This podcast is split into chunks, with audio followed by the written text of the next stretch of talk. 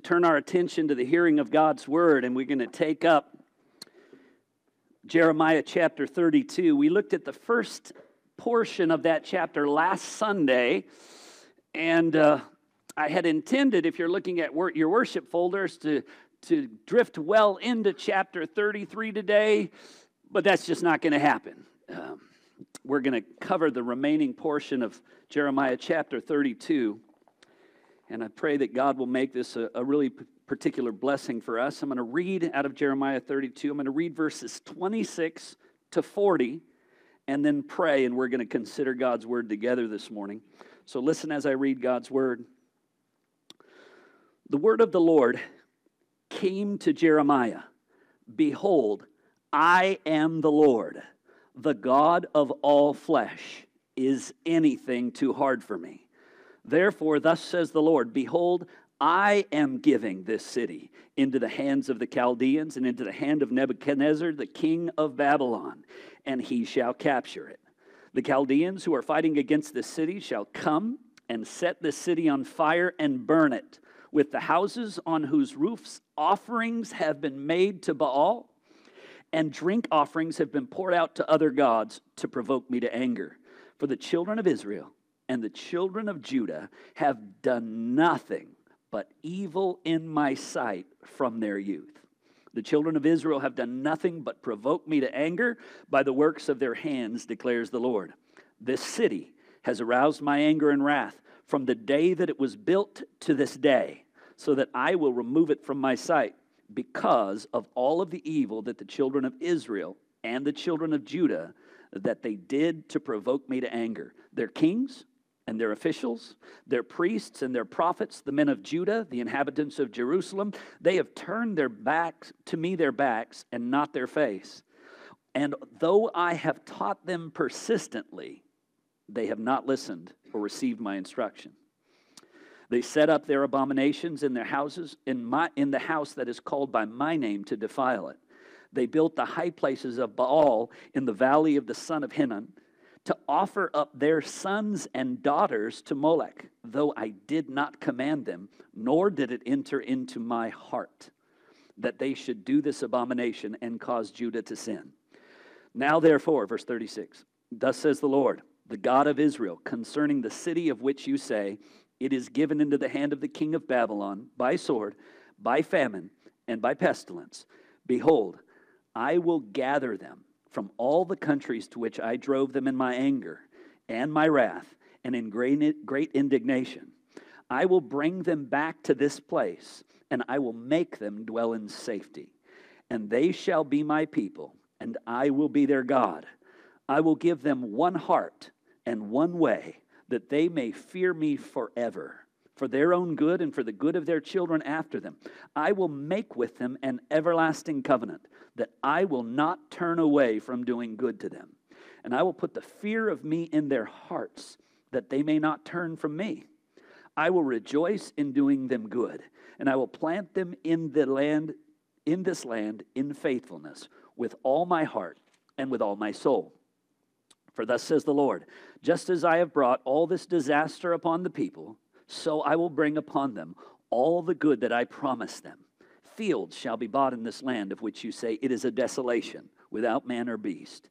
It is given into the hand of the Chaldeans. Fields shall be bought for money, and deeds shall be signed and sealed and witnessed in the land of Benjamin, and in the places about Jerusalem, and in the cities of Judah, and in the cities of the hill country, and in the cities of, of Shephelah, and in the cities of the Negeb, for I will restore their fortunes declares the Lord. Let's pray. Lord God, we do look to you. Whenever we um, open up the scriptures, we find ourselves again in a place of particular need because this is your holy word. And it is a living word, it is a powerful word, but it is a word that requires the Spirit in order to understand what it says and what that means. So, Lord, we're asking again as we come together that you, by the powerful working of your Spirit, would illumine our hearts and minds to give us understanding of who you are, of what you did in the past, of your promises and their pertinence even today in our lives. Lord, I pray that as I preach your word, that you would be pleased to help me to speak faithfully and clearly. And as it goes forward and it goes out, I pray that you will be pleased to help your people, those who you've brought here today. Whatever is going on, the circumstances of life, God, that you would give them a reprieve from that and be able to, to sit undistracted and attend to your word, and that your word would powerfully minister to their souls. In Jesus' name we pray. Amen. So here again, we take up now the second part of Jeremiah chapter 32. Now, in the first part of Jeremiah chapter 32, we saw that strange thing where God had instructed Jeremiah to buy a plot of land even though he was never going to live in that place, he was never going to get it. The deed would be sealed and put away, and it would be uh, put into an earthenware vessel, and it would be stored on the side. And they would be in captivity for 70 years, well beyond what was going to be Jeremiah's lifespan. And, and the value uh, to a large extent in that is to realize that God is powerfully at work. God is powerfully accomplishing his purposes. But it's important to note this I am not the center of his purposes. He and His glory and His unfolding will is at the heart of His purposes. But we find today that there is a blessed reality that though I am not the center of his thoughts and purposes, his heart is set upon me. He does have glorious purpose for me. He does has very specific, good, divine intention, even towards me and even towards you. It's important for us to, to not somehow think that the universe and even the very God Himself is at our beck and call to attend to our will, and He's all about our personal happiness. That's an error. But we must not fall to the other imbalance and say the great and glorious God is so occupied with important things that I am unimportant to him. The blessing and the reality that the scripture teaches is that, yes, God is occupied with those things that we consider big and powerful, which are actually very easy for him. And he's also intentional and concerned with those who are His. I want to begin to take this up today. We're looking at it really the idea of the power, the people, and the promise. And we're going to see it unfold. And particularly as we get down to the promise, we're going to see that the promise that He gives, it has sort of a, a historical temporal promise that's going to be fulfilled after 70 years when God restores the children of Israel to the land. But the language of that restoration is powerfully prophetic. Okay?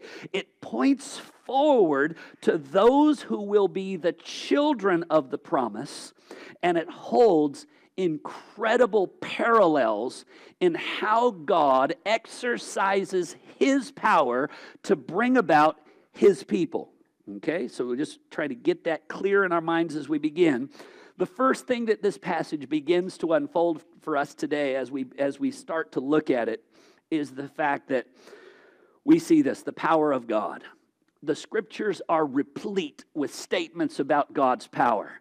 This one again begins with that simple notion of what I might call, and, and kind of building on what we were looking at earlier, earlier this morning, God's universal possession of everything.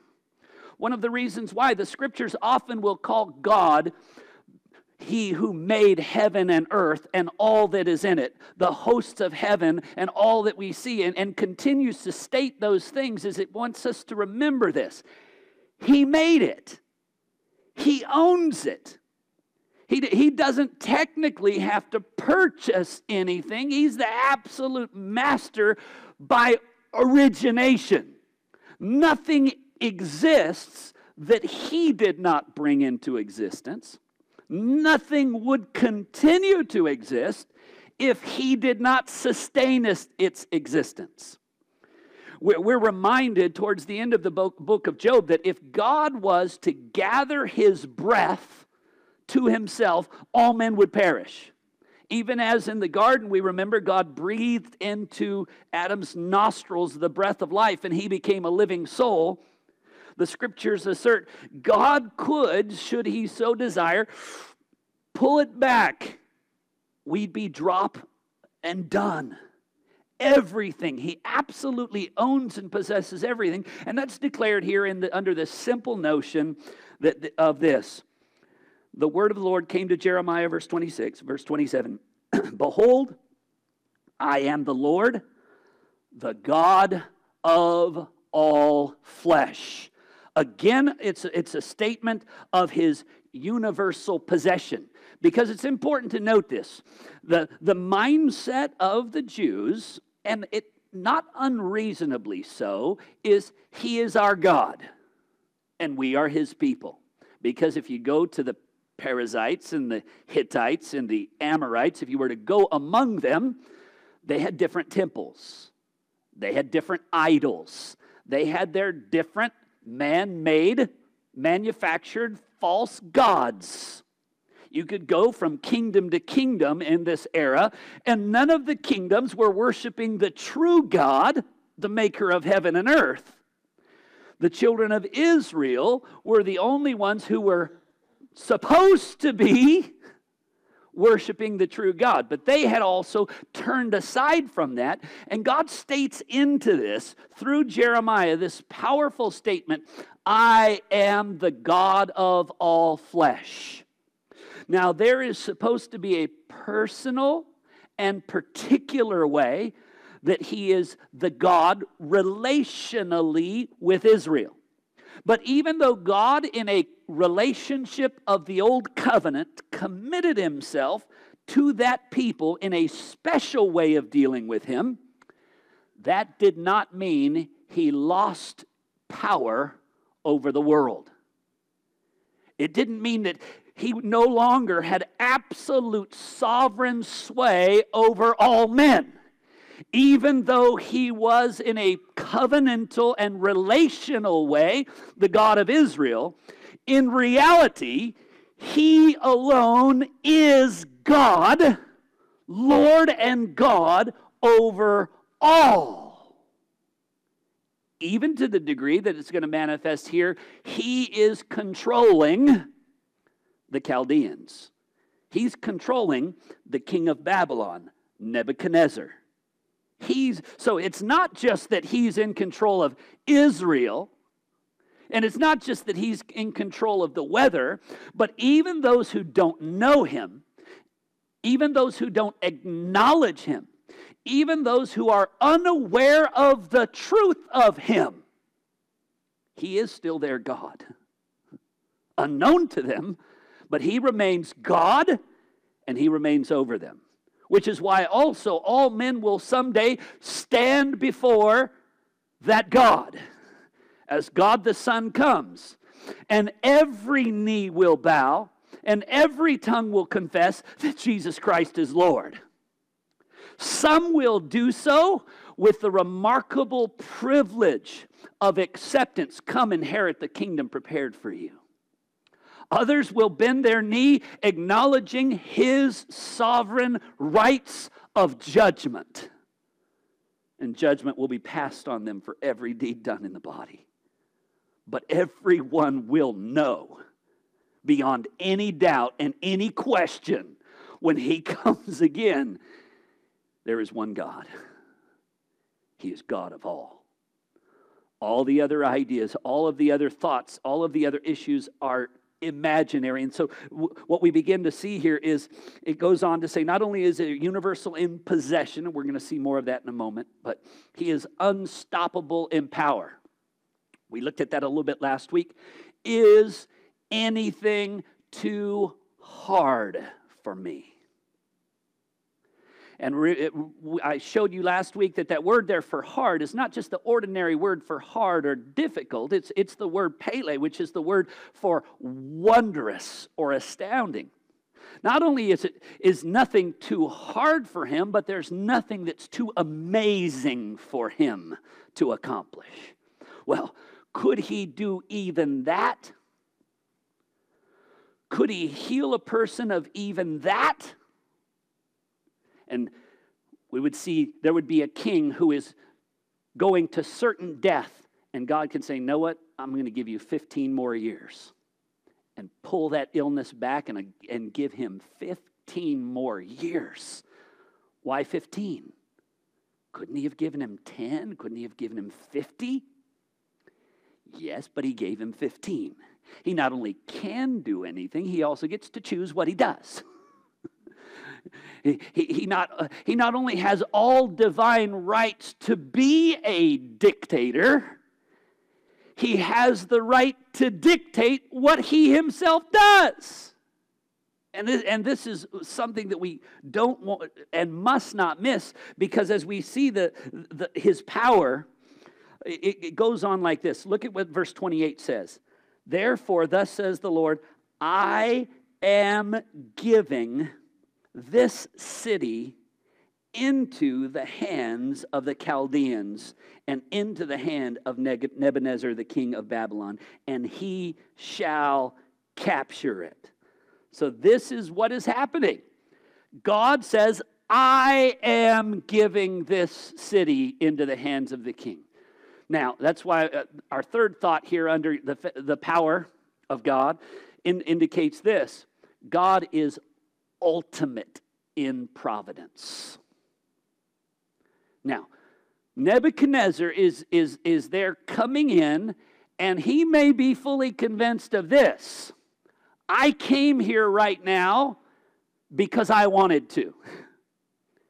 And I will fight against them and defeat them because I am more powerful than them. And I will accomplish this because of who I am. That would probably be the conviction of Nebuchadnezzar. And he would back that conviction up with experience. Gone into other kingdoms when I wanted to. I defeated every other kingdom. My father went into other kingdoms and he defeated every other kingdom. People get so bold and they get so caught up that they begin to say, even go so far as to say, well, God is on the side of whoever has the most powerful army. Nonsense.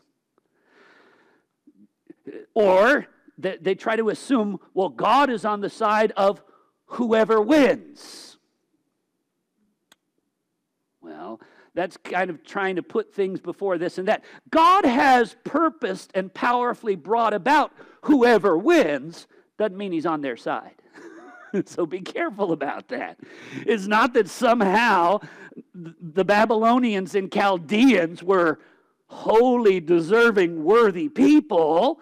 It's not that God was on their side, but God was using them as a tool to bring about proper punishment and discipline of His people who were in sin.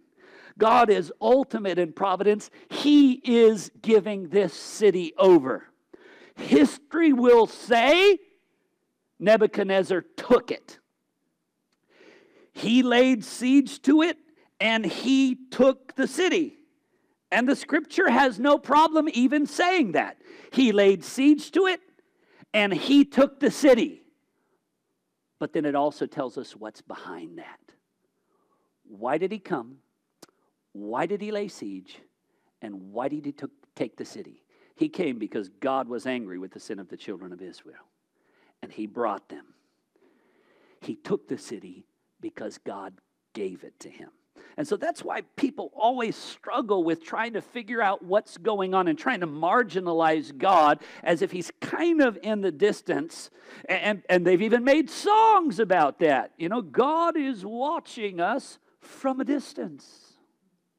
Praise God, that's not true. God is, is not simply watching, God is powerfully unfolding his purposes. Now, that's hard for us because sometimes we look around and we see bad. Bad decisions being made at government levels, bad actions and morals developing and increasing in our society. We look around and say bad, and it's, it, we're tempted to say things have got out of hand. But no matter how, in our figure of speech, out of hand things get, is anything ever out of his hand. It isn't. And so God permitting men. Now, we, we look at it and we say it's really bad. I tell you, we probably don't know just how bad it was before the flood. the nature of mankind and sinfulness had so arisen that God destroyed every man on the woman and child on the face of the earth except for Noah and his family.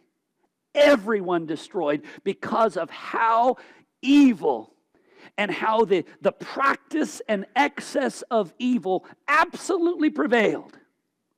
And God said, No more. And then he said, I'm not going to destroy the world again by flood. But he is coming again. And there is going to be a judgment. There is a flaming sword. There is the power from the word of the mouth of the Son that comes. The world needs to, I mean, the scriptures give us these things so we would take notice. We presume, and the scriptures warn Israel, even at times, would say, He doesn't see. He's not going to do anything about it. Men presuming upon the patience of God, be careful not to doubt the power of the potentate. Potentate is the great old King James word that the, New, that the ESV translates the great and only sovereign. God, the absolute powerful ruler. Now, he brings in Nebuchadnezzar. Now, many of us may know Nebuchadnezzar. Nebuchadnezzar wins. He defeats in this battle, he brings back captives, kings, royals, even Daniel, even Shadrach, Meshach, and Abednego. And he, they bring them, bring them back. And as he's returned from his tremendous victories, what does he do? You remember the story, right?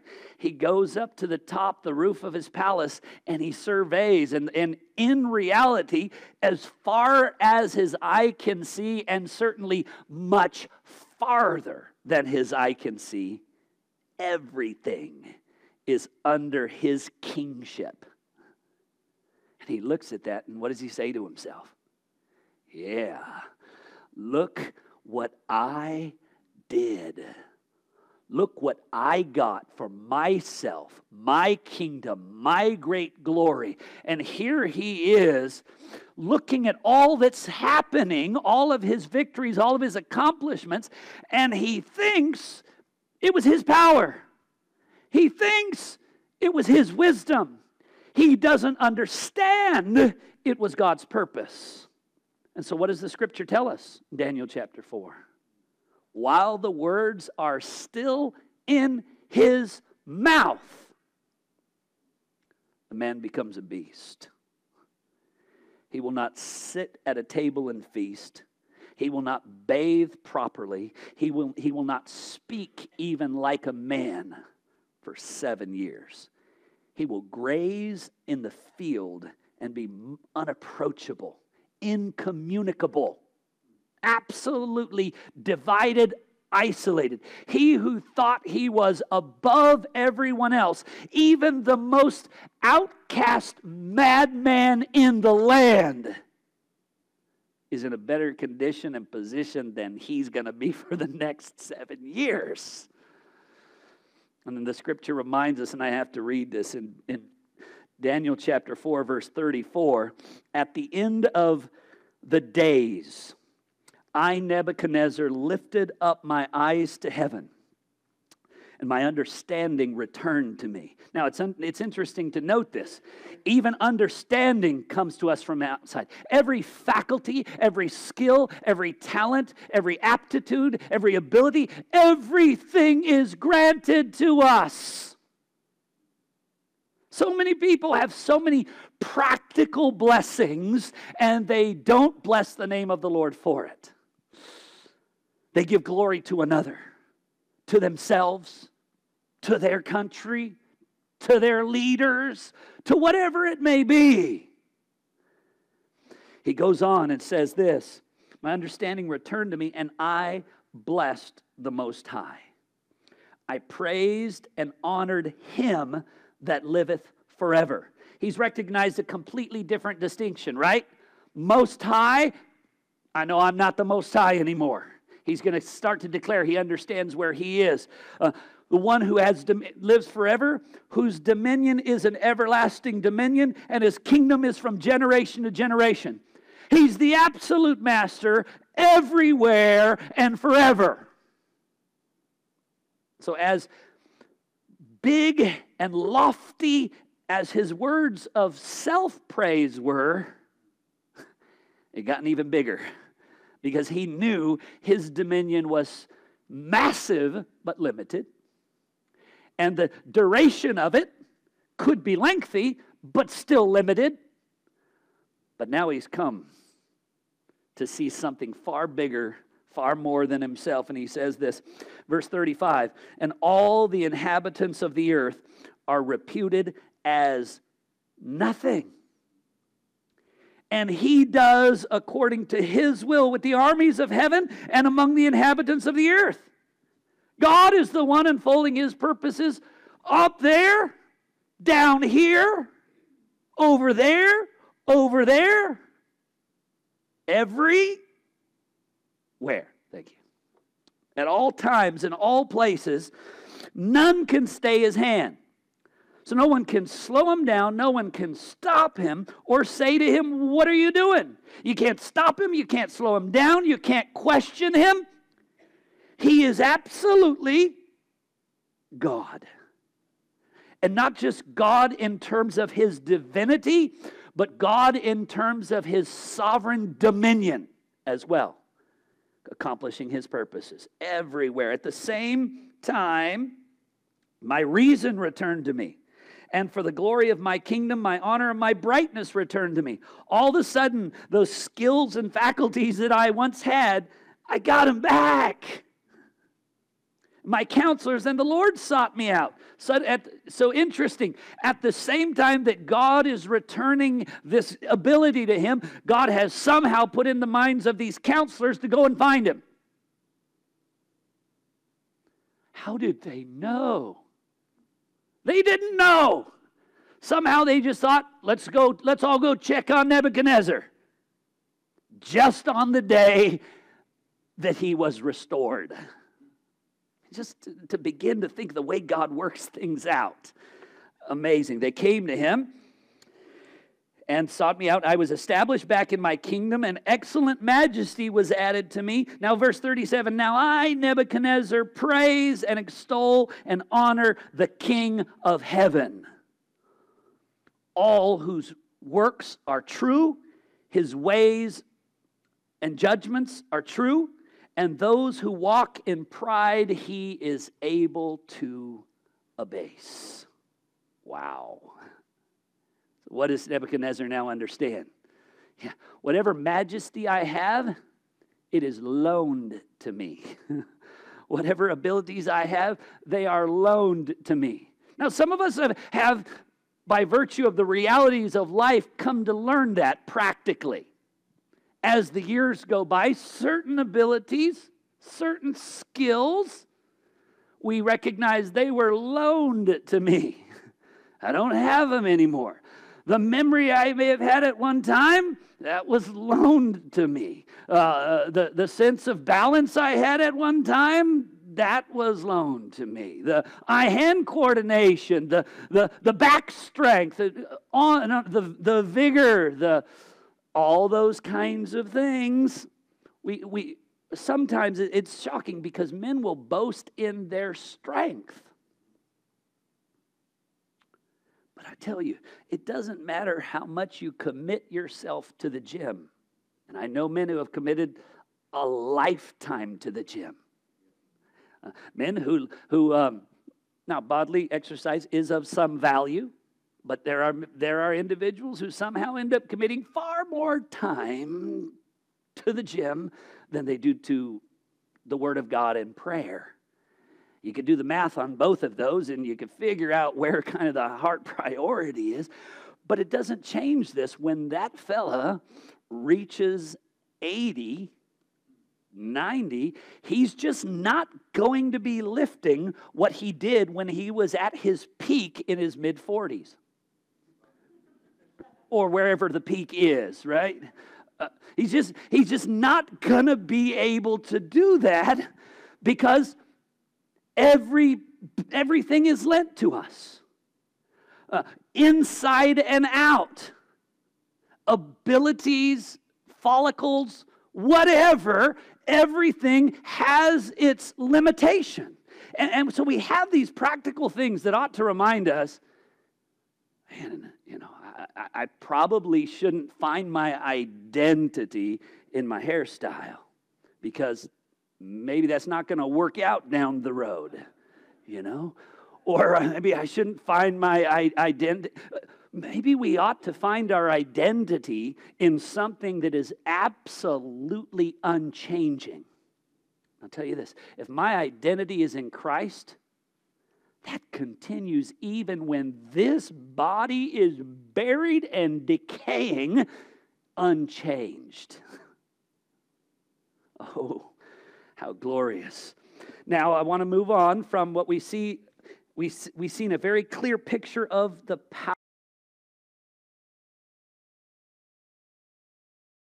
It's not good what we see going on here. The reason why Nebuchadnezzar is coming the reason why he's really being brought is because of their wickedness. And look at what it says concerning them in verse 30. We see one of the problems of the people is persistent sinning. It says this in verse 30 For the children of Israel and the children of Judah have done nothing but evil in my sight from their youth that is, that is a lot to say, isn't it? Nothing but evil in my sight from their youth. Not just for a little while.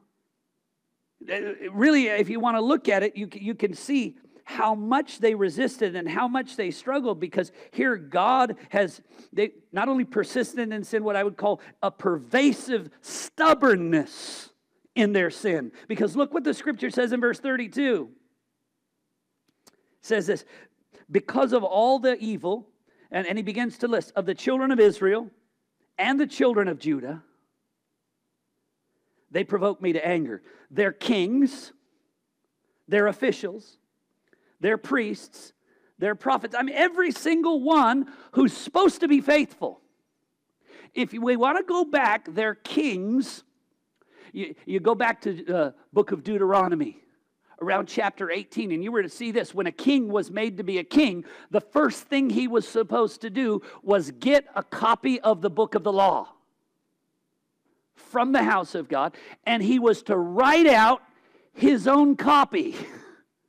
And then he was to keep that copy and read it every day so that he would learn not to sin and to live and fear God. So the kings were supposed to lead by example. Further than the kings, what about the priests? They're the ones who had the law. They're the ones who should definitely be living according to that. And beyond that, what about the prophets? And so, everyone from top down, side to side, they were all committed to sin. And look what it says, even as we move on uh, down to verse 33 they have turned to me their back and not their face. You see that powerful picture, don't you? They've not, they've not turned to give attention, to give interest, to seek favor, to honor. They've turned their back to shun, to reject, to rebel. I will go my own way. I don't care what he says, but look what the scripture goes on to say. And though I have taught them persistently, what did he, what did he do? He came in, he would, he would send prophets to them who would come in and tell them, You cannot continue to go this way. You've got to turn back. Do not rebel. You've got to obey. God would teach them persistently by raising up prophets like Jeremiah and others that we saw. But not only would he teach them persistently that way, we can see from this passage he would teach them persistently, even by, in their sinful condition, sending famine sending pestilence, sending persecution, sending wars. God taught them in all of the different ways. He sent people with His word, He sent problems as punishment for their disobedience. And you know what they said? We still like what we like, we still want what we want. So hard, so uh, harsh in their sin. And this really shouldn't be a surprise. I mean, what, what's interesting, if you go back after the flood has taken place and Noah and his children have come out of the ark, in Genesis chapter 8, verse 21, God's word says this. He says, um, when he smelt the first sacrifice of the altar that Noah built in 820, he says this in verse, uh, uh, I'll, I'll read verse 21. The Lord smelled the pleasing aroma, and the Lord said in his heart, I will never again curse the ground because of man. Uh, for the intent for the intention of man's heart is evil from his youth. Does that sound familiar? He said that's the case, and what did Israel prove? Even with all of the attending promises and privileges of the old covenant, what's the nature of man's heart? Evil from their youth. People do what is in their hearts. Uh, those of us who are reading M'Cheyne's also have recently read Psalm 143, where it, it pleads with God enter not into judgment with your servant, for no one is righteous before you. It just limits it. And, and it gets even stronger when I want you to see this. Look at how, the, how um, another problem with the people is profane sacrifices. Look at verse 34 and 35. Now, this is uh, what's shocking is you would think that this, this kind of thing is unthinkable. I tell you, there are things going on right now in this country regarding morality and gender and, and, and marriage that in my mind was unthinkable. Things that even in our own lifetime, you know, this is obviously not politically correct. In our own lifetime, uh, there are things that are celebrated now that were, were a sure source of mockery in my youth people would look at, at certain behaviors and, and, and certain expressions of sinful desires, and, and it was a joke. It was, it was a shameful thing. And shame, now people are wearing their shame as pride. And they even have what are parades. Parades that are, that, that are called pride parades pride parades for perversion. What is going on? Well, I'll tell you what's going on. Men, they are evil in their hearts from their youth. That's how they start, and that's how they continue if it's not for the grace of God. And we don't say that to point our fingers and say, ha ha, we say that pointing as many fingers at ourselves. That's who I was too. If God had not met me in my sin and delivered me from my sin and turned me from my sin and brought me to Himself, I might still be there.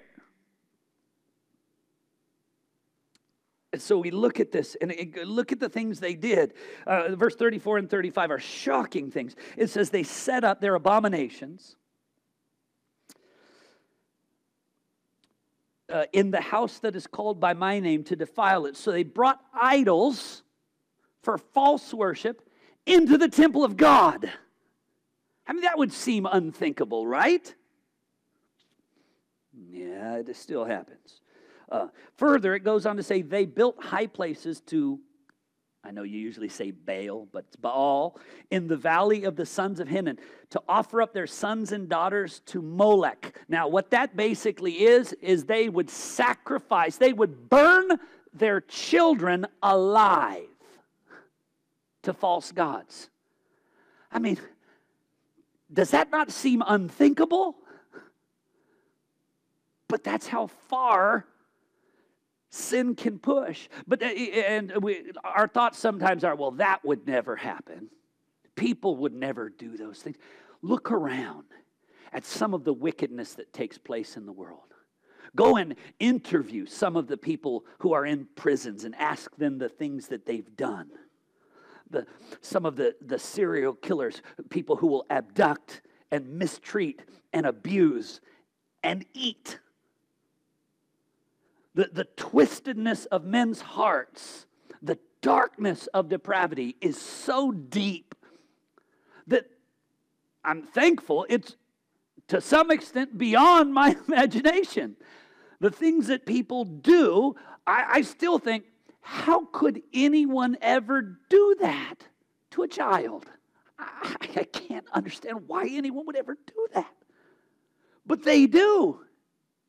And many do around the world. And I think, God help us. What is going on? This is how, how dark sin is. And now it goes on to say this they offer their sons and daughters to Moloch, though I did not command them. The ESV then says there, nor did it enter into my mind that they should do this abomination to cause me to sin. Now, that's a strange statement there, isn't it? I never thought that would happen. Well, that's not what God is saying there. Does anything ever happen that God never thought would happen? No. And so you might have noticed, for those who were reading in the ESV, when I was reading this verse earlier, some of you were probably thinking, ooh, he just misread. Where it says, never came into my mind, he read, never came into my heart. Poor guy can't read. Well, Sometimes I do skip words. I apologize for that. Um, but this was intentional because this particular word is not simply the idea of thought. It is, uh, it is that uh, Hebrew word leb, the inner man. This would, this was never my inward desire.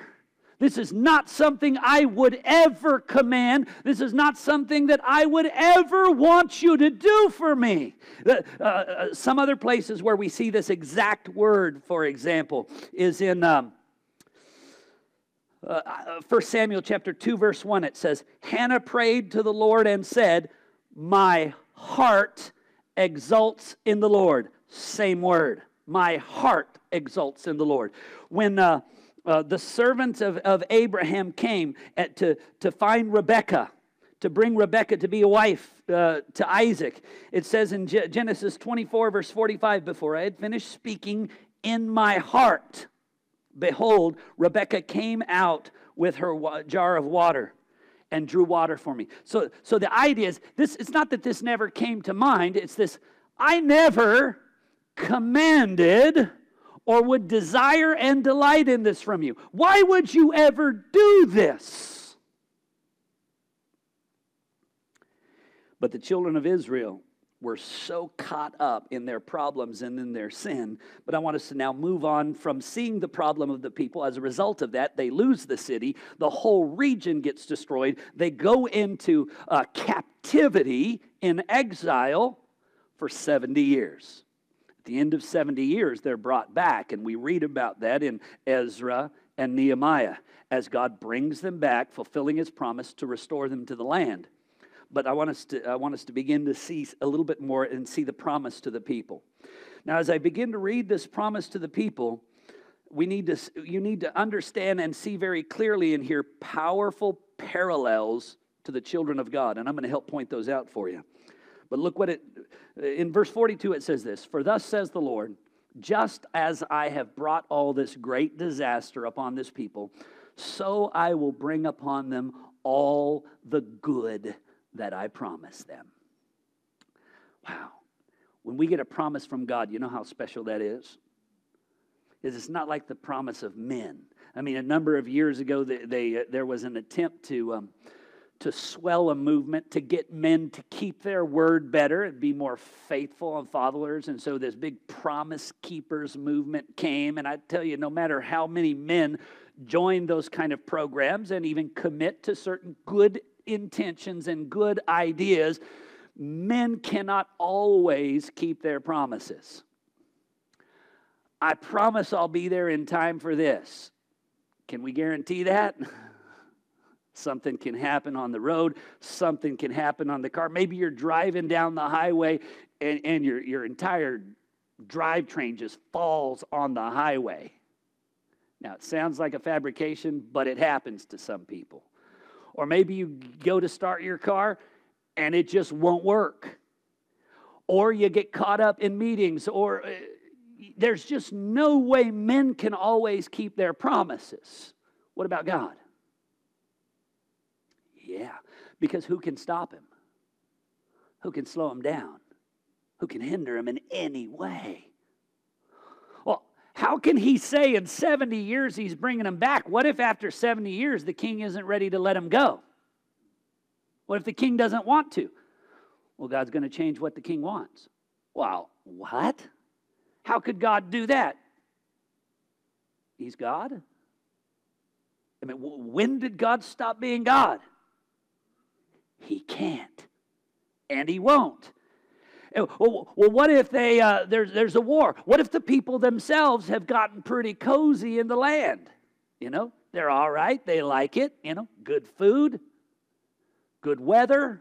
We're staying. He's going to make them want to go home. What? You mean God is going to possibly control the heart's desires, wants, intentions of people? He's going to just treat them like a puppet? No, he's not going to just treat them like a puppet. Because I'll tell you this I can't make a puppet want something. You know why? Because a puppet doesn't have a heart. A puppet doesn't have a mind. A puppet doesn't think. A puppet only does what the strings tell it to do, or the hand, or whatever it is, how, however it controls it. But God is able to turn the hearts of people so that they themselves are pleased to do what He has purposed. That sounds that's a lot more complicated than puppetry. Let me tell you. Because puppetry is something we can do. You know, they make shows out of puppetry. Listen to what the scripture says here. I want, I want to begin to see this parallel. First of all, remember this. In Galatians chapter 4, verse 8, it says, You, brothers, like Isaac, are children of the promise. In Romans 9 8, it says, This means that it is not the children of the flesh who are the children of God, but the children of the promise who are counted as offspring. So, as we look at the children of the promise here, it has a historic fulfillment in part, but a much greater one when the kingdom is built in the blood of the Son. Now, we're going to have to go through this part a little quickly, but we will we'll do so. So, come down with me to, uh, we're going to begin in verse 37. Behold, I will gather. Well, what if they don't want to come? I will gather. What if they refuse? I will gather. There's no such thing as refusing or not wanting. God is going to gather. It's sort of like John 10. The shepherd comes and calls his sheep. And what do his sheep do? They hear his voice and they follow him. Why? Because they hear his voice. Why do they follow him? Because they want to follow him. And then it goes on to say, and when he has brought out all his own. What do you mean when the shepherd has brought out all his own? He didn't bring them out, they followed him. Blah, blah, blah. What? They followed him because he brought them out. You're confusing me. No, you're confusing yourself by trying to magnify the seeming might of men. Don't do it. I will gather them from out of all the countries to which they've gone. I might call that calling grace. He is going to call them back, He's going to call them to Himself. And when He calls them, what's going to happen? Yeah. In the vernacular, they gon' come. Right? Look, I want you to see also, in case you, it, it wasn't strong enough, I will gather them from all of the countries to which I drove them in my anger and in my wrath and in my indignation. They were where they were at because I put them there. And they're going to come back because I'm going to bring them back. Men are all where they are, children of wrath, because God put them there when Adam sinned. And when God calls by his grace, what does he do? He brings us back. He's the one who, in his righteous indignation, condemned all men in Adam. And from that condemnation, from that wrath, as we're scattered among the nations of this world, he gathers his people to himself. He's not done. He goes on to say this I will bring them back. I will gather, I will bring them back. Is it happening? Yes. Well, how do we know? Well, as a foretaste of the surety that that's how God works us in salvation, you know what happened after 70 years? Children of Israel went back to Jerusalem. They bought, they built houses, they bought and sold land, they rebuilt the temple, they rebuilt the wall, they were restored as a nation. God did, in a small sense, what he said he was going to do for them. He does, in a much more extensive sense, the same things, even more glorious for us. Keep going with me. So we see that uh, what I'd call calling grace, and it moves on even in verse 37 to what I might call comforting grace. I will make them or cause them to dwell in safety. God Himself has committed to their security. Once we are in Christ, once we are in His kingdom, we will not be exiled again.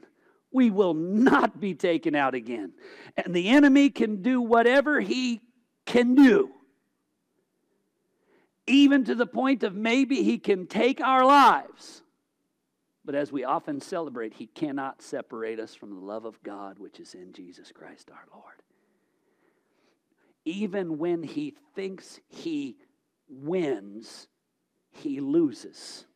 As the devil entered Judas and motivated him to give over Jesus to be crucified. What happened in the crucifixion, crucifixion of Christ? Victory was declared.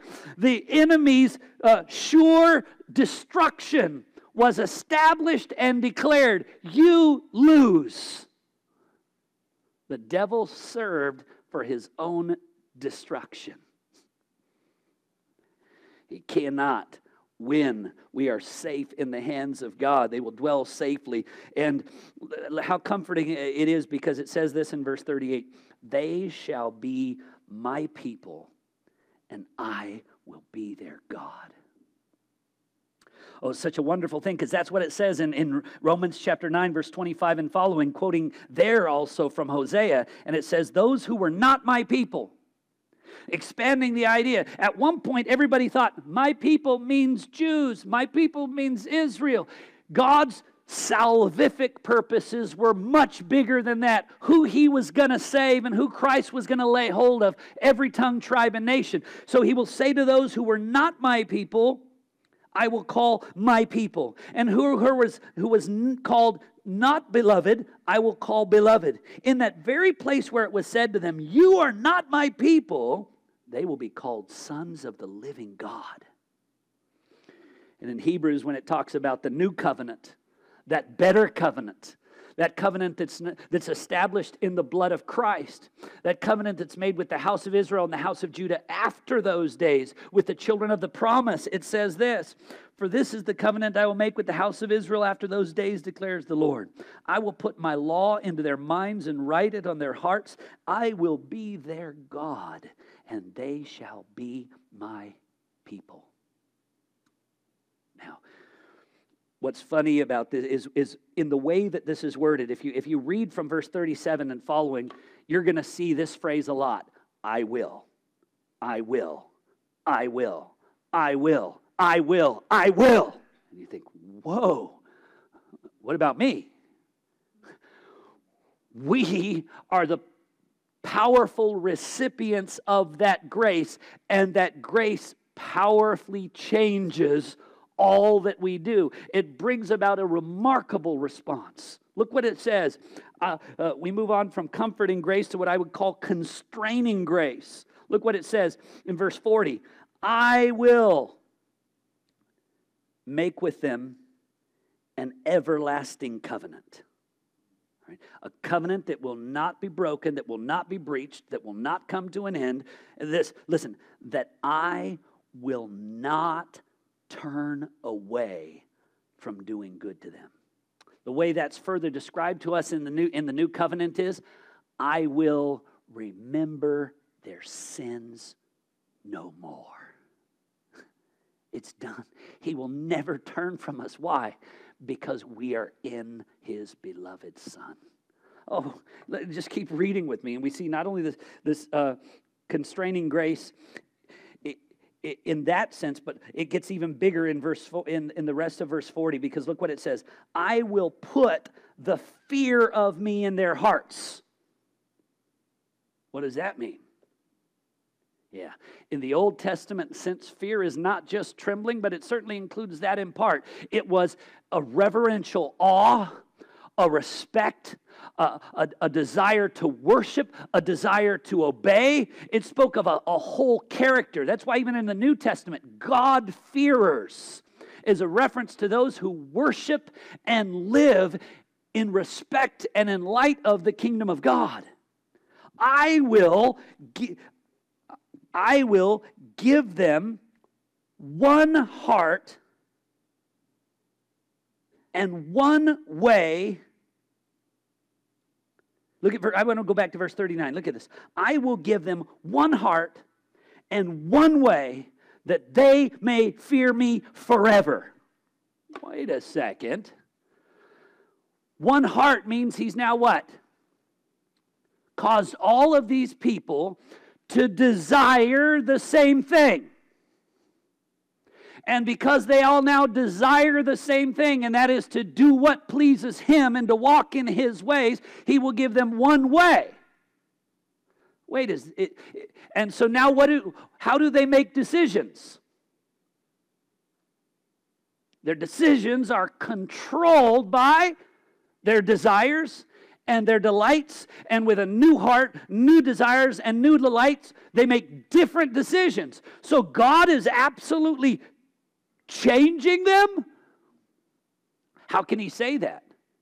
How can he say that he's going to bring them back and he's going to cause them all to love him, all to follow him, all to walk in his way, all to do what he wants?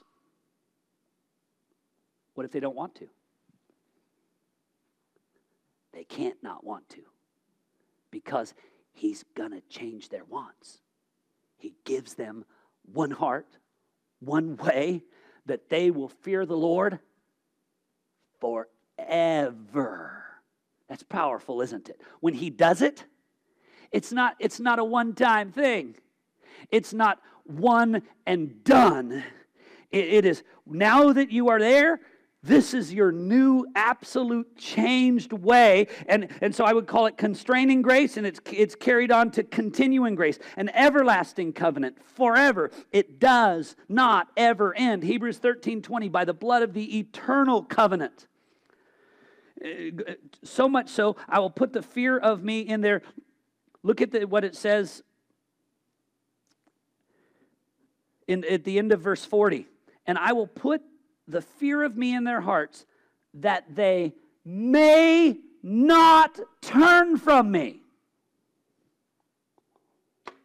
Well, what if they want to? They may not. And they may not want to. You know why? Because he has put the fear of him in their hearts.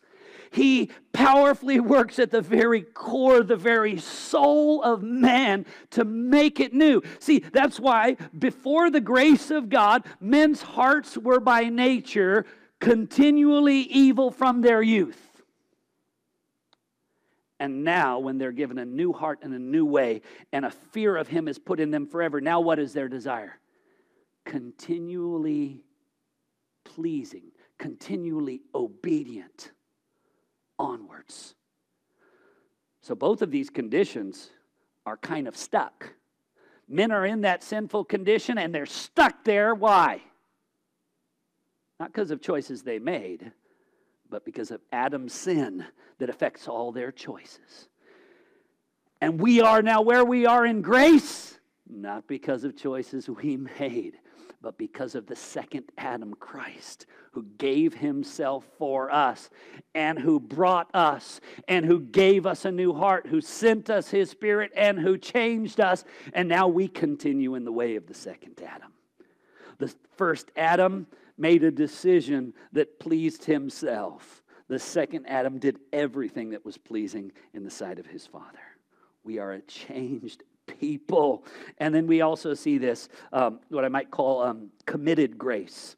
And this is not only, this here, what I like about when I say committed grace, here it's not speaking of our commitment to God, that's sure, because the fear of God is put into our hearts forever, but God's commitment to us. See, that's why it works. My commitment, if it was based on me, oh boy. God's commitment. And look, look with me as, as we see God's commitment. I will put the fear of me in the hearts that they may not turn away from me. Verse 41 I will rejoice in doing good to them. The scripture reminds us that when, when God, in his mercy, turns one sinner, saves one lost soul, what happens in heaven? There is rejoicing in heaven over the powerful saving work of God displayed on earth. He rejoices in doing good to his people. Not only that, it says, I will rejoice in doing good to them. I will plant them in this land in faithfulness with all my heart and with all my soul. Wow. God's commitment to our salvation when he has called us to himself involves his whole heart and soul. Brothers and sisters, there is nothing more sure and secure in existence. God, very God, has pledged himself in totality to us. Oh my goodness. Though we are altogether become worthless, not deserving, who we were deserved only punishment and to be abased, but God in His mercy has brought us, brought us to Himself. He's transformed us and changed us. He has delighted Himself to not just give us a spark, but to continue to stoke the flame of faithfulness in our own hearts forever. Is that pretty good? Oh my. And so, in conclusion, we just see three simple thoughts in this passage the power of the potentate, universal in his possession, unstoppable in his power, ultimate in all providence. We see the problem of the people, persistent sinning, pervasive stubbornness, and profane sacrifices. And then we see the promise to the people, that promise that parallels and has a greater fulfillment in the people of the promise and we see that fulfilled in I will, I will, I will, and they shall be my people. They shall fear me. They shall because I will. Calling grace, comforting grace, constraining grace, continuing grace, and committed grace. Oh, what a God. Oh, what grace. Let's pray. Lord, we do thank you for just your word and the way that unfolds these things that should lead us to really the same uh, responses as Nebuchadnezzar. Oh God, we who are worthless, we who are worthy of nothing. To you is all dominion, to you is all power from generation to generation. Lord, it is with you to bring low, it is with you to bring near. It is with you to bring us to yourselves. Lord, we long to see more people being brought to you. Lord, we pray that you would give us a, fervency in the declaration of the gospel, that it is by our verbal calling that you are pleased to spiritually call your people to them to yourself. And you bring them. And you give them one heart. And you give them one way. And you rejoice in them and you are committed to their good with all your heart and all your soul. God, to think that you have done that for us, that you have made us your treasured and beloved possession because of your beloved Son. Oh, thank you, God. In Jesus' name we pray. Amen.